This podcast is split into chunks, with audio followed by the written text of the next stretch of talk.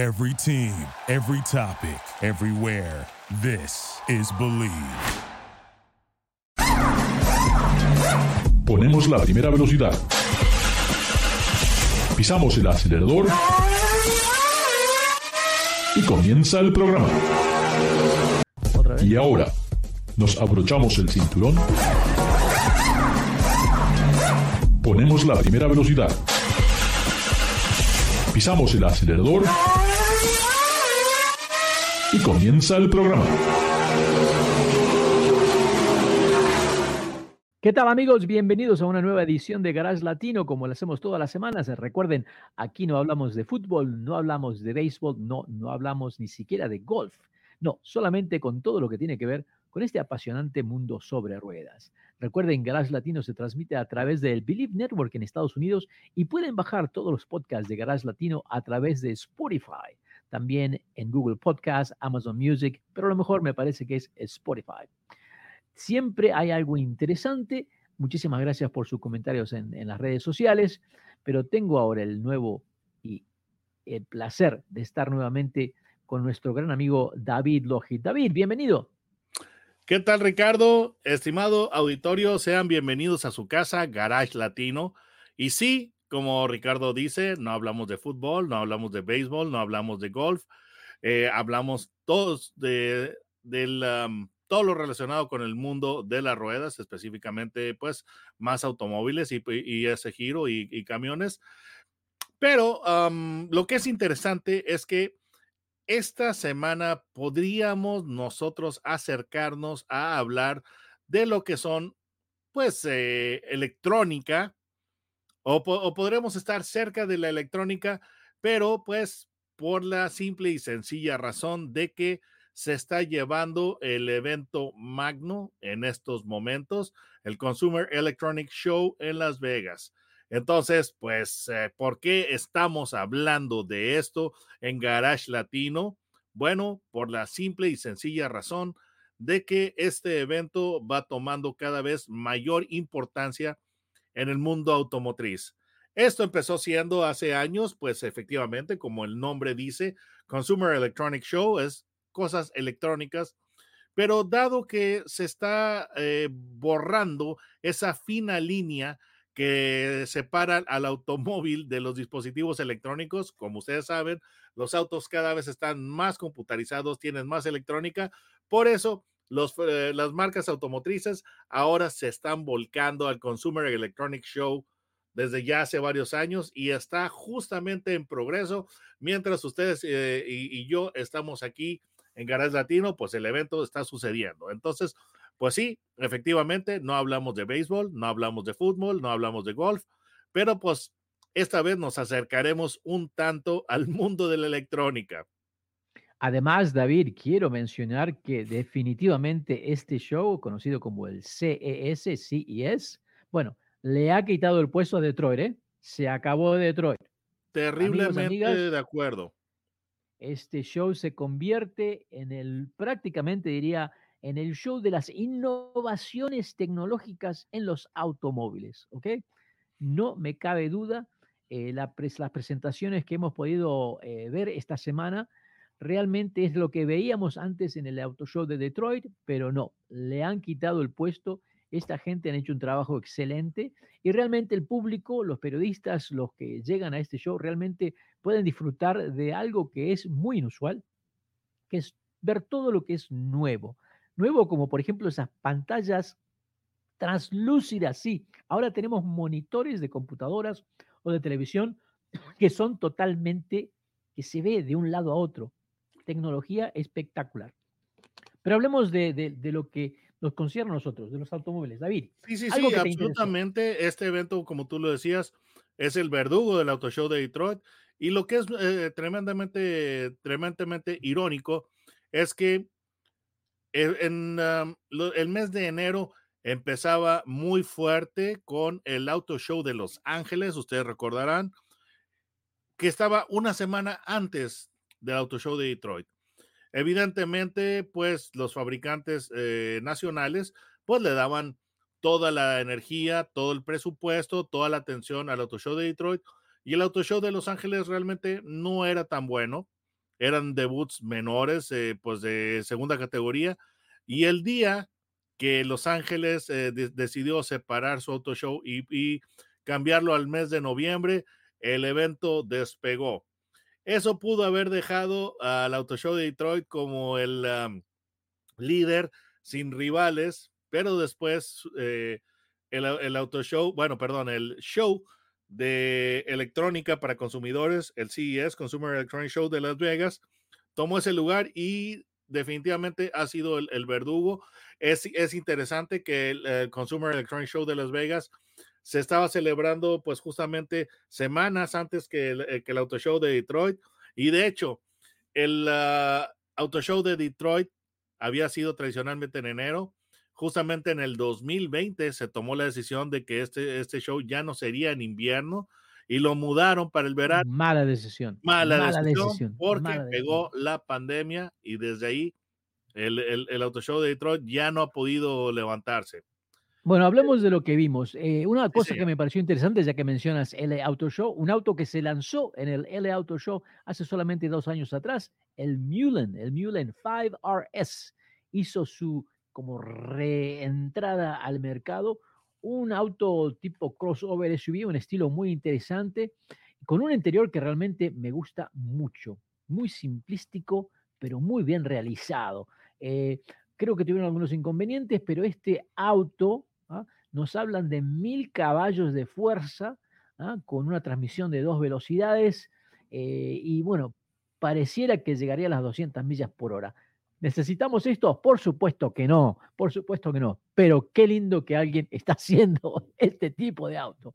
Una carrocería realmente me gusta mucho el perfil, David, mucho, mucho este Mullen 5RS. Y con 850 libras pie de torque, eh, básicamente es la respuesta a una pregunta que nadie ha hecho. Y como tú dices, ¿lo necesitamos? Absolutamente no. Pero uh, una de las divas de Hollywood de principios del siglo XX, Mae, Mae West, dijo, demasiado de, demasiado de algo es simplemente maravilloso. Y estoy de acuerdo, este, el, el Mullen 5RS sería pues la, la personificación o el cumplimiento de esta, de esta frase de Mae West. Otra, otro, otro vehículo que también se presentó en el LA Auto Show hace un par de años atrás es la nueva versión de Bollinger, esta camioneta que en cierta manera se ve muy similar a una, a una Land Rover, pero todavía tiene ese mismo horrible interior del día 1. Me llama mucho la atención que la gente de Bollinger realmente no le esté prestando atención. Están, no, no sé si todavía están convencidos entre ellos mismos si quieren ser un vehículo comercial o un vehículo para el consumidor de todos los días, ¿no? Pero así todos estuvieron presentes no creo que hubo nada nuevo dentro de lo que, de lo que es Bollinger, prácticamente ya hemos hablado de estos vehículos, pero sí ese interior me parece que tienen que hacer algo, un volante que, no sé, la verdad estoy muy decepcionado con este Bollinger. angular completamente, angular, este, muchos, eh, lo que son eh, bordes afilados, que no tengo yo, bueno, ellos están eh, aprovechando del hecho de, de, de, que son un fabricante pequeño para no pasar o ser sometidos a todas las regulaciones fuertes que tienen que aprobar lo que son los fabricantes tradicionales. Pero el pequeño problema de, de Bollinger es de que este es un vehículo que se está quedando terriblemente atrás. Están llegando startups o pues compañías nuevas que están con, eh, saliendo con propuestas más interesantes y ellos simple y sencillamente no se están, no, no se están manteniendo a la par. Honestamente, yo no les auguro un buen futuro si no hacen algo eh, fuerte con, su, con sus diseños y con sus productos, porque a fin de cuentas, sí. La industria automotriz, eh, pues sí, habrá muchas historias bonitas e interesantes y, y eh, no sé, historias de adversidad y todo ese tipo de cosas, pero lo que eh, reina es el producto. Y honestamente, Bollinger, yo siento que absolutamente sí se está quedando atrás, eh, especialmente cuando estás viendo el progreso de otras startups, ¿verdad? Entonces, sí, sí están problemas. Por el otro lado, algo que realmente me gustó muchísimo, y fíjate que no tiene ruedas, ¿eh? Pero sí tiene que ver con lo que necesitamos, es, eh, a ver, ¿cómo, ¿cómo denominar esto? Es el conector universal de Tesla, que se llama Powerwall 3, ¿no? pero que ahora está trabajando con Samsung, con el Samsung Smart Things. Esto, señoras y señores, el que estas dos empresas hagan un proyecto junto me parece un golazo. ¿eh? Esto va a tener mucha repercusión. Eh, creo que va a ser el sistema, puede convertirse en el mejor sistema de mercado, no me cabe duda, porque tenemos dos compañías de avanzada que siguen empujando cada vez más. Y bueno, cuando hablamos de todo lo que es electrónica de Samsung, sabemos que es muy bueno. Y eh, las inquietudes de Elon Musk de mejorar todos estos sistemas solares y sistemas eléctricos, me parece una muy buena combinación que tiene muy buen futuro, David. Sí, y eh, definitivamente yo pienso que va a ser algo interesante en cuanto a lo que es eh, la, eh, la calidad de lo que es el servicio, de lo que es principalmente la debilidad o uno de los puntos que, causa, que ha causado mayor escepticismo y mayores, uh, ¿cómo te diré? posiblemente dolores de conciencia a las personas que han optado por, por un auto eléctrico es la experiencia de recarga, que es simplemente espantosa, es simplemente aborrecible. Y pues a menos que tengas un vehículo Tesla, la experiencia es verdaderamente frustrante. Y yo no lo sé, ahora con esto de que Tesla está abriendo su red de supercargadores y, sistemas de carga a otras marcas, no sé yo qué, qué tanto tiempo pueda mantener su alto nivel de servicio, lo que es la infraestructura de Tesla. Entonces, por eso esta sociedad que está haciendo con Samsung definitivamente creo que sí promete mucho. Sí, sí, sí, sí. Algo que promete mucho, David, que me gustó, ¿eh? realmente me gustó, pero no porque es nada nuevo, porque esto ya se había hecho hace muchos, pero muchos, más de 50 años atrás, esto ya existía, nada más que no fue una idea de un fabricante grande, entonces nunca lo, lo tomaron en consideración, pero ahora Hyundai ¿eh? capta esa misma idea. ¿Y cuál es esa idea? El sistema Mobion Concept. ¿Qué, es, qué, qué significa ese Mobion Concept? Es que las ruedas pueden girar, ¿ah? el eje de las ruedas puede girar para que el auto se mueva el 100% lateralmente. ¿Ah, ¿Qué tal? Esto facilitaría muchísimo el encontrar estacionamiento, el parquear el auto en muchos lugares donde eh, son espacios reducidos. Otra vez, nada nuevo, pero me da mucho gusto que Hyundai como que ha traído de vuelta esta idea y bueno, la han realizado. Me pareció muy, muy lindo el ver eso. Sí, completamente. Eh, básicamente lo que está haciendo este sistema es que permite que las eh, llantas de, o los neumáticos, las ruedas del vehículo queden perpendiculares a la carrocería y eso permite que pues se desplace lateralmente. Entonces eso sí va a mejorar muchísimo la situación que va, eh, como dicen, soluciones nuevas crean problemas nuevos, entonces va a ser bastante interesante ver cómo se mantiene la alineación de las, eh, de las ruedas de, este sistema. Y sí, definitivamente va a ser pues algo que va a aumentar mucho la, la maniobrabilidad de los autos. Ahora, algo que yo estoy viendo es que los fabricantes chinos están sacando un, algo que se llama así como el, el moonwalk, que permite que, el, auto eh, pues desplace, desplace las ruedas eh, prácticamente, no sé, si como en reversa, y permite que, el auto gire sobre su propio eje. Entonces, esa, es una variación interesante mm, para que permite que, el auto pueda hacer un giro de 180 grados. No atiende lo que es la, eh, la facilidad de estacionamiento que está presentando el, concepto de Hyundai. Pero sí, definitivamente eh, creo que va a mejorar muchísimo este sistema una vez que ya esté a la, al, mercado, lo que es la maniobrabilidad y uno de los peores eh, o de los peores dolores de cabeza que experimenta cualquier automovilista hoy en día es justamente el estacionamiento. Sí. Ahora, hablemos de algo que estaba estacionado, pero que me impactó. Realmente me gustó. Pero te digo por qué porque vi algo que ya había visto. O sea, y qué casualidad que el producto que yo había visto no está en CES. Me refiero a la nueva camioneta, atención, camioneta, camioneta así, cuatro puertas, un pickup proveniente de Vietnam, la nueva VinFast BF ah. Wild, Wild Electric, una camioneta que realmente apenas la vi, dije, pero señores, esta es, esta es la, la camioneta RAM eléctrica. O sea, el diseño interior muy similar. Las, o sea, realmente me llamó mucho la atención porque era como yo esta camioneta ya la vi, especialmente el interior, pero claro, RAM no pudo asistir por problemas que vienen por estas huelgas de la Unión de los Trabajadores de la Industria Automotriz, que prácticamente han paralizado a Stellantis. Ah, no me parece que fue una buena idea. De, creo que la gente en estas plantas motrices no se están dando cuenta del problema en el cual ellos mismos están creando. Eh, han, lamentablemente eh, todo el producto Stellantis ha quedado fuera de CES. ¿Por qué? Porque no les permiten gastar un centavo en, en ningún tipo de promociones y esto creo que afecta tremendamente. Creo que Ram tendría que haber estado ahí con su camioneta eléctrica. Uh, pero bueno, en vez de la Ram tuvimos la Bin Fast. Te digo, me gusta mucho el interior, me encanta, me encanta el interior. Uh, su presencia también me parece muy, muy linda. Uh, y bueno, proveniente de este fabricante vietnamés, que es, es la primera fábrica de autos en la historia de este país eh, asiático, una camioneta que realmente me gusta la presencia, me encantó el interior y espero que la hagan porque por lo que vimos, creo que se vendería muy bien. ¿eh?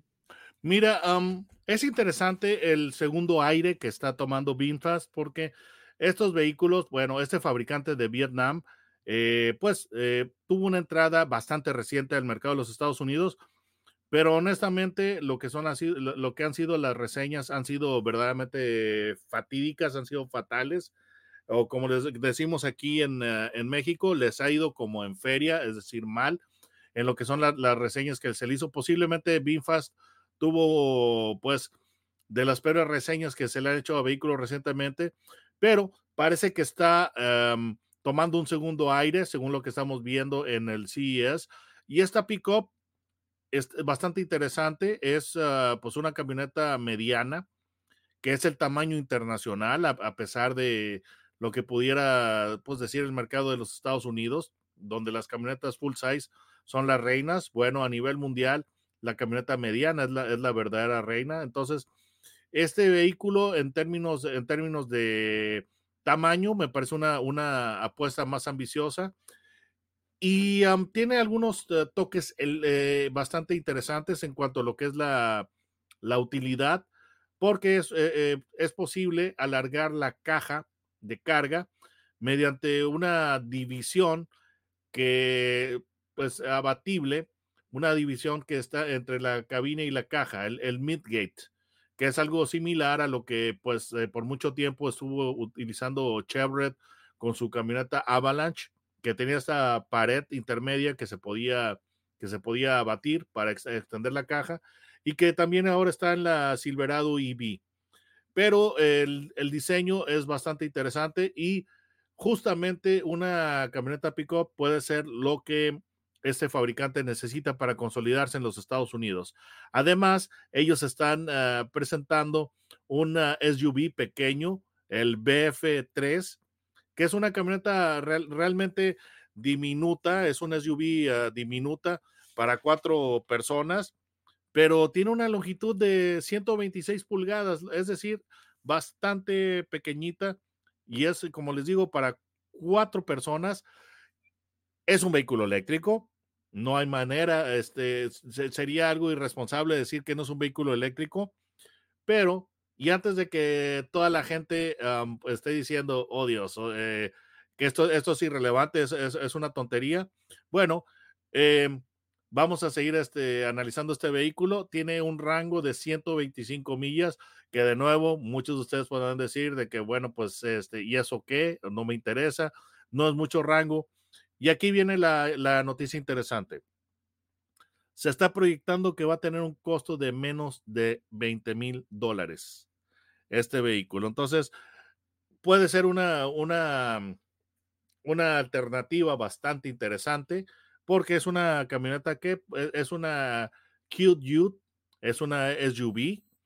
Eh, realmente, pues en, en, los Estados Unidos, la gente no va, no va a consumir Es autos una camioneta pequeños. pequeña, ¿no? Definitivamente no es para el mercado americano, pero es porque es una, en cierta manera, sabes que es, es como, bueno, físicamente, se- no me digas que no se parece a la, a, a la Toyota FJ, ¿no? Mira, Es, sí, se mí, me- a mí parece, sí se me parece. parece y- que es una, es como una mini Toyota FJ, sí, pero eh, es como si fuera el Smart. ¿Te acuerdas del Smart? por es- supuesto. Y Va la a cosa cumplir es con esa función.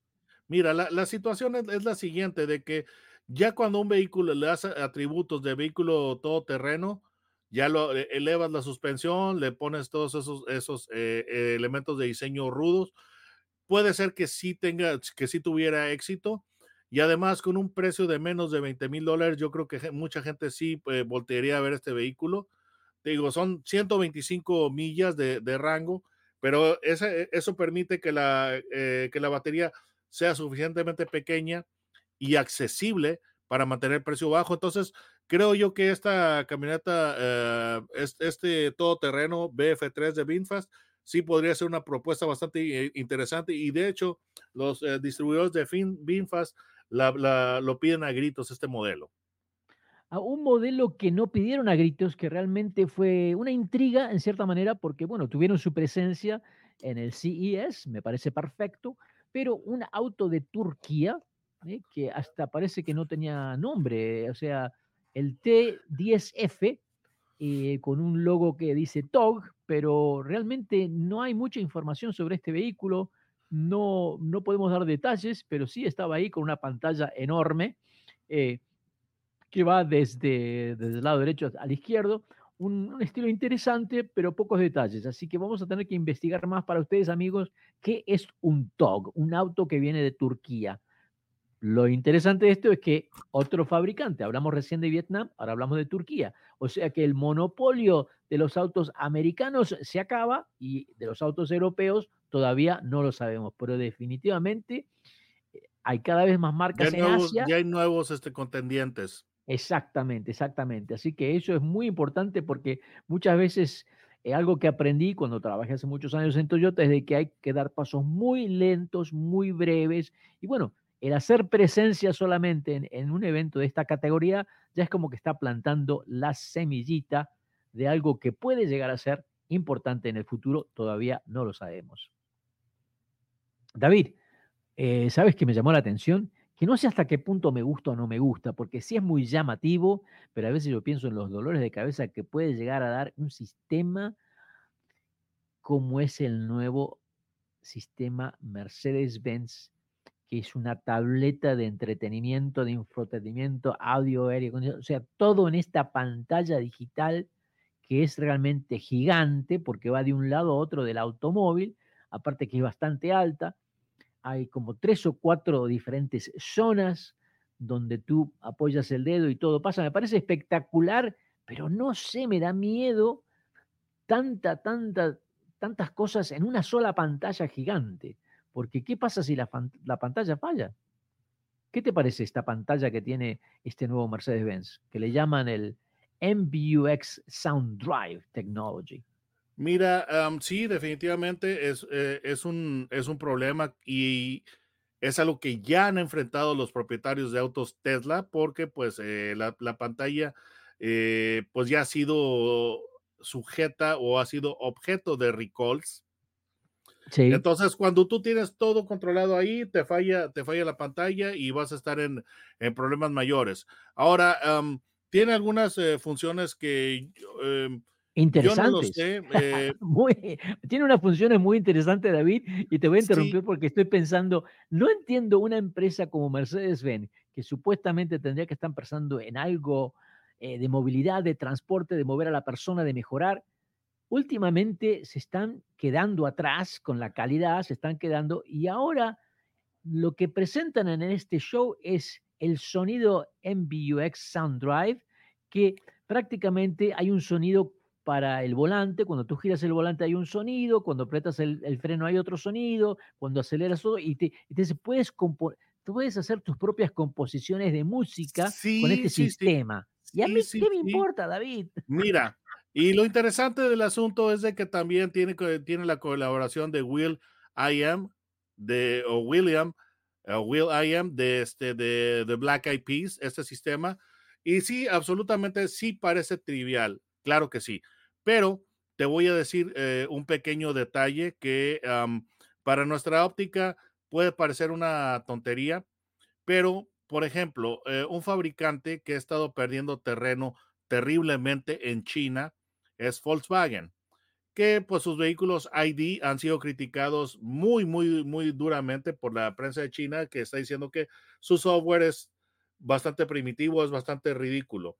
Y ahora, para nuestra perspectiva, sí puede parecer, eh, sí puede parecer algo cuestionable, pero por ejemplo, en los EVs en China están eh, sacando eh, funciones como karaoke, que volvemos a lo mismo, puede parecer una tontería, pero la cosa es esta de que yo ya he estado, yo ya he estado en China y los congestionamientos que hay en Beijing son verdaderamente terribles. Digo, pues nuestros, nuestros eh, espectadores de la Ciudad de México o si hubiera alguien de Sao Paulo aquí con nosotros. Y no lo sé, inclusive en Los Ángeles, lo que es la 405, que es uno de los estacionamientos más grandes de, de, toda América, se podrán dar cuenta que hay congestionamientos eh, pues bastante frecuentes, bastante terribles. Entonces, se, eh, se están sacando estas funciones de entretenimiento que ha tenido muy buena acogida en China especialmente esta función de karaoke.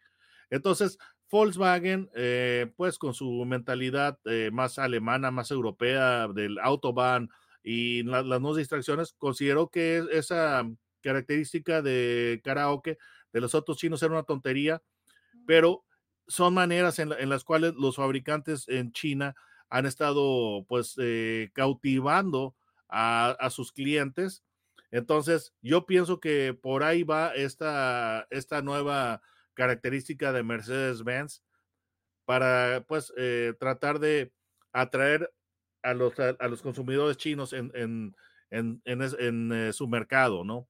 Está bien, está bien, me parece, me parece interesante, tal vez sea una cosa válida.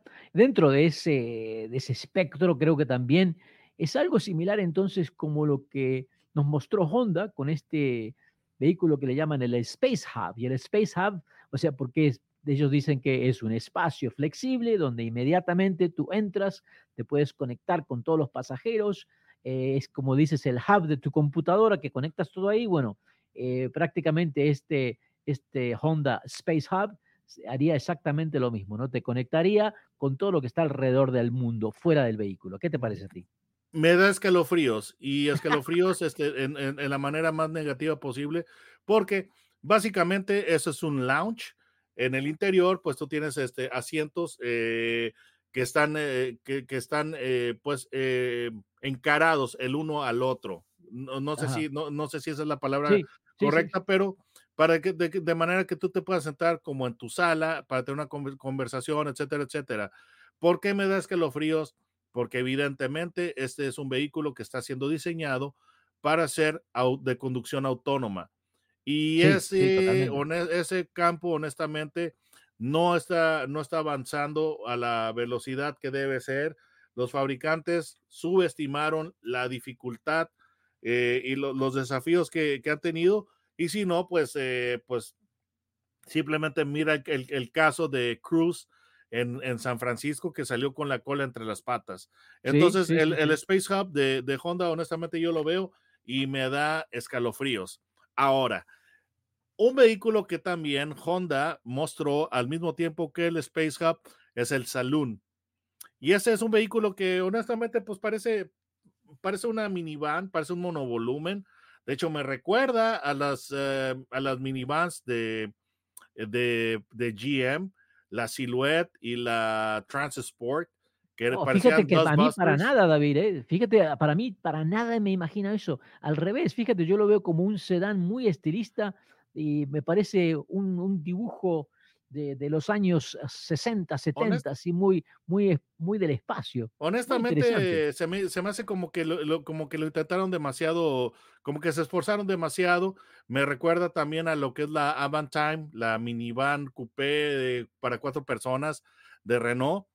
Pero bueno, la cosa es esta, de que eh, sí, el, el, Saloon fuera de que, de que el estilo a mí no me, no me fascina, tiene un punto muy a su favor que me parece que lo redima el producto y es que este, este vehículo está orientado al conductor, es decir, que absolutamente no será un vehículo de conducción autónoma, es un eléctrico que sí va a estar eh, orientado a lo que es, eh, pues, el, el conductor y que tenga un, un, manejo divertido. Entonces, me parece una... Yo creo que estamos lejos, David, creo que estamos lejos porque es un concepto del cual hay un montón de cosas que, si bien son interesantes como concepto, el que tenga una sola puerta gigante que se abre para tener acceso adelante y atrás, eso mm, no, no, no, no veo que eso sea algo sensible en el futuro.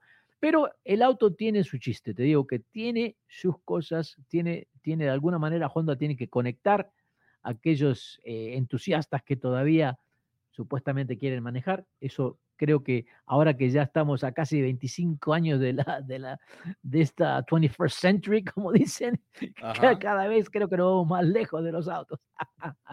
sí, sí, sí, pero pues bueno, mira, está, um, ¿cómo te diré? Manteniendo un poquito de lo que es la, el espíritu de Honda, manteniendo vivo un poquito el espíritu de Honda. Y lo interesante es de que con estos vehículos, pues también Honda está presentando un nuevo logotipo. Sí, sí, sí, sí, sí, sí, para el futuro. Uh, una marca que ya se, se, presentó hace un par de años atrás, pero que continúa, eh, muy pronto lanzarán sus vehículos uh, al mercado. Estamos hablando de Sony. Sí, Sony. Escucharon bien, amigos y amigas. Es Sony, sí. Sony, la empresa que hacía los, las radios. Hoy en día, luego las cámaras, etcétera, etcétera. Hoy en sociedad ya tiene con su Honda. automóvil. En sociedad con Honda. Ah, no sé esa sociedad hasta qué punto va a funcionar. Recuerda que el año pasado, hace meses nada más, de alguna manera como que se quisieron desvincular, ¿eh? Así que cuidado. Pues sí, pero pues el, el, el nombre de Honda sigue, sigue ahí. Entonces, Esperemos que sea, y el vehículo eh, tiene un diseño bastante interesante, es como, no sé, la, la llamada de despertador a, este, a, Tesla en términos de, diseño, y pues eh, también, pues eh, teniendo la influencia de Honda, va a tener muchas eh, funciones de entretenimiento para sus, para sus ocupantes en cabina. David, algo que me impresionó y que rápido se nos está pasando el tiempo, pero tenemos que mencionar esto porque es sumamente importante. ¿Viste el concepto de Kia, el concept PB5? Es exactamente lo que yo vi con Toyota hace antes de la pandemia. Me acuerdo estar en una, una entrevista especial cuando hablaban de este concepto y esto me parece es como que alguien le robó los planos, le sacaron la idea a Toyota y ahora Kia presenta este concepto PB5, que prácticamente es exactamente lo mismo que yo vi de Toyota hace más de cinco años atrás. Muy interesante, muy interesante. Sí, altamente reconfigurable. Es un vehículo que está diseñado para que tú lo puedas eh, transformar. Es lo que le llaman el PBV, es la plataforma más allá del vehículo, Platform Beyond Vehicle. Y pues eh, tiene un sistema, aquí posiblemente eh, lo, lo interesante es el sistema de, pues, eh, lo que es la carrocería o falta de, eh, porque este vehículo, gracias a un sistema bastante interesante de conectores y estructuras y eh, techo variable, tú puedes transformarlo de una van o lo puedes este, convertir, convertir a este, un chasis cabina, lo puedes convertir en un vehículo con techo alto, etcétera. Entonces el vehículo tú lo podrías eh, en, en, el mismo día, lo podrías, no sé, usar como pues eh, un vehículo de trabajo y lo podrías después convertir en un vehículo de transportación familiar o también lo puedes convertir en un vehículo recreativo. Entonces, sí. eh, aquí la estrella de este vehículo es lo que es la carrocería o la, la modularidad, la manera de, de transformarlo fácilmente en otra cosa. Eh, no quiero olvidarme de mencionar que Volkswagen también estuvo presente con la nueva versión del ID7, uh, pero todavía realmente no hay muchos detalles. Pero David, se nos acaba el tiempo, nos hemos repasado. Creo que vamos a tener que continuar con todo esto porque hay muchas más cosas para hablar. Pero David, ¿cómo te encuentran nuestros amigos y amigas en YouTube? Bueno, pongan en la barra de búsqueda mi nombre, David Logi. Logi es con J, no con G. Y pues ahí um, el eh, pues, eh, YouTube los va a llevar a mi canal, donde hay novedades constantemente. Este, les recomiendo que vean los videos que hace David, porque realmente antes de comprar un vehículo necesitamos eh, alguien que realmente nos diga lo bueno y lo malo de cada vehículo. Garage Latino se transmite a través del Believe Network en Estados Unidos y recuerden, díganle a sus amigos y amigas que pueden bajar los podcasts en Spotify. No se vayan, ya regresamos. Duraloop es un tratamiento especial para que el aceite no pierda sus propiedades. Duraloop reduce la sedimentación de las partículas nocivas que dañan al motor. Duraloop disminuye la temperatura interna del motor y la fricción de los metales. Duraloop para que el motor dure más. Thank you for listening to Believe. You can show support to your host by subscribing to the show and giving us a five star rating on your preferred platform. Check us out at Believe.com and search for B L E A V on YouTube.